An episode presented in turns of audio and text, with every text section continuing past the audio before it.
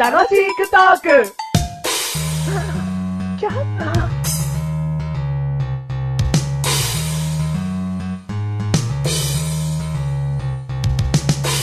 おやおやおやおやおやおやおやおやおやおやおやあそこにいるのがマッシュルです。逃げろ 待ってよ待ってよメガネたまにどうもメガネたまにでーすどうもマッシュルでーすじゃんじゃじゃんじゃじゃーん何ですかこの追いかけっこ的な。見つけたなみたいな。でも絶対触んないでね。なんで、タメガネたまにに。なんでタッチしたい変態発言。タッチしたい。ダメ。ドンタッチミどうタッチミどうタッチミどうどうタッチしたい。ドンタッチミベッキーかって。はい、どうもまあ第44回でーす第44回。うん。はい。来ましたね、44回。来ましたね。はいここ目指してたもん ね。え、何 ?1 回の折り目としておかしいだろ。50にしろ、せめて。 44ってね。 44。22に付箋があったっけ折り返し時点でとか言ってね。 ないね。うんうんうん。今回は、はい。ちょっといつもと違うかもしれない。はでもレビューみたいなことはしたくないよ。い。レビューみたいなことは。今回のテーマは、は20世紀少年い。20世紀少年。で行こあの、8月に、う。8月にあのー映画化決定した。映画化決定映画映画放映決定じうゃない、ん、映画放映がね、うん。うん。決まった。うん。え20世紀少年。 20世紀少年について。はい。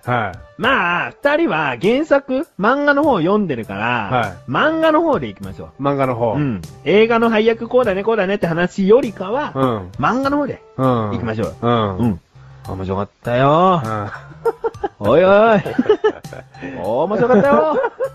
まずさ、うんこの話をするにあたっては、うん。俺が、メガネ、えー、マッシュルがね、うん。買ったわけじゃないですか、最初に。そうそうそうそう。 20世紀少年をそうそね。うそうそう。で、あのーマシュル的には、大好きな浦沢直樹のね、作品なんで、うん。あの、め20世紀少年買うのは当たり前だったんですけど、うんメガネたまりは最初そんなに興味なかったよね。ちょっとね、うん。柔らかいてる人だぐらいでね。あ、そうだそうだ。んうん。あんまり好きな絵のタッチではなかったんです、正直。そうなんだ。んあメそガネれは意外たまにはいつまでも少年の心を持ってるから、うん。週刊少年系うん。な漫画を買っちゃうんだよね。あの、はぁーみたいな。必殺技ドーンみたいな。はあ、だって。もう、ほとんどドラゴンボールの話みたい な。まあ、比較的ドラゴンボールそこまで好きな感じじゃないけど、うんでもまあそうよ。うんちょっと格闘チックなね、ううん、アクション系な漫画を買ってるけど、ん。うん。 20世紀少年っていうのはさ、うん。何かとちょっと目につくのよね。その漫画売り場に行くと。ほうほうほう。何かっていうと、うんメガネ玉に少年の心を持ってるから、 押すねー。あの、子供が出てるうん。うん。漫画っていうのもまたちょっと好きなのよ。うん、うん、で、子供が冒険するっていう感じのが好きだから、うん。うん。 20世紀少年で、うんその、よく目にしてたのは、表紙に子供たちがね、うんうん。こうちょっと出てる印象があって、うん、うん、それで、浦沢直樹さんのうん。漫画っていうのは、うん面白いっていうのはもう全然聞いてるから、うん。みんなハマるっていうのは全然聞いてたから、周りからね。そうう。だから、それプラス、うん子供うん、出てるよ、うん。うん。じゃあ見ようっつうん。で、マッシュルに今回お願いして、うん1週間ぐらいでブワーっとうん。読みましたよ。一気読み。一気読み。楽しかったでしょ。 うん。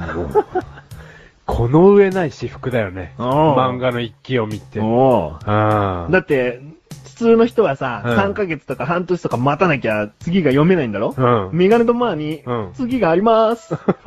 21世紀少年まで行っちゃいました。うん。最終巻があるっていいよね。うん。読み始めてね。う。そうう。だから、マシルにまだまだ借りたい漫画はあるけど、うん最終巻が出てからね、っつって止めといてるものはあるね。ん。いっ ぱいある よね。 でもさ、何がすごいってうん20世紀少年、うんやっぱさ、伏線だよね。伏線。うん。半端ない伏線うん。その、読者を、捨て置きしてるお伏線うん。こう、あ、そうそう、こんなこともあったみたいな。うん。あ、ここでこの人が勝つかみたいな。だから、浦沢直樹の作品は多いんだけど、伏線が。うんうん一番俺的には多かったと思あ、そうなんだ。う。う。うんん。メガネたまにあとモンスターという漫画しか見てないから、うんちょっとあれなんだけど、モン一番多いんだ。モンスターも伏線多かったじゃんうん。でも20世紀少年の場合はさ、うん。もう、伏線が多すぎてさ、うん何だったっけって思うぐらいの。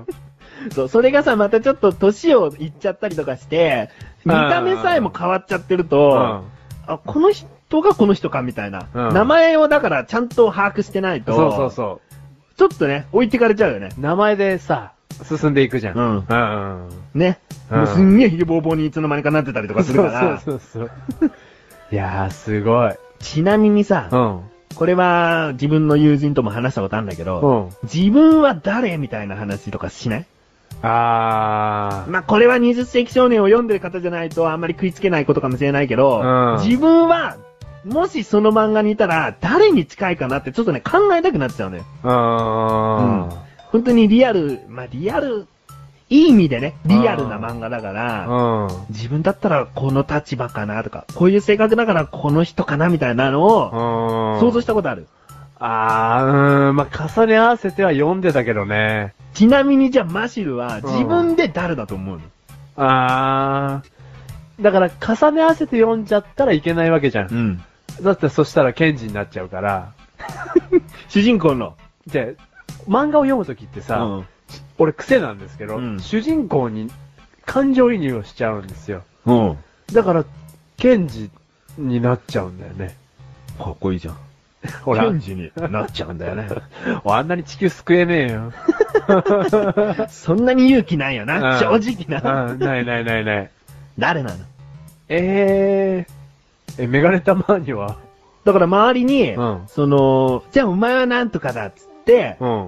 その、話すんだけど、うん。結局自分で自分は分かんなかったから、誰って、うん本当に誰かしらでいいから当てはめてって言ったら、うんモンちゃんだった の。うん。ね。うん。ああ、そうか。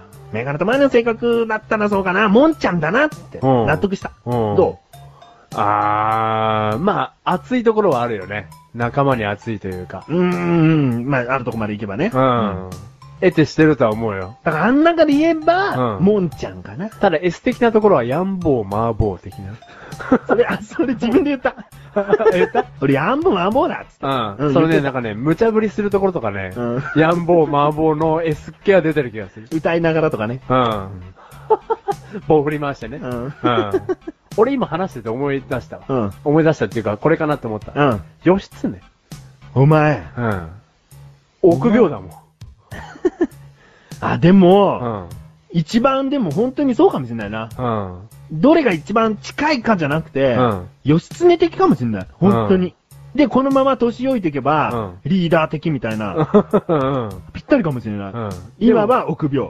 でも本番の戦いになると、うんちょっとかなり臆病だけど、うん頑張るみたいそうだね。な。うん。それだ。俺義経でいいわ。どうも、もんちゃんです。どうも、義経です。二人がお送りいたしま した。この番組はメガネタ周りとマッシュルが楽しくお送り、新20世紀少年。新20世紀少年映画楽しみだ。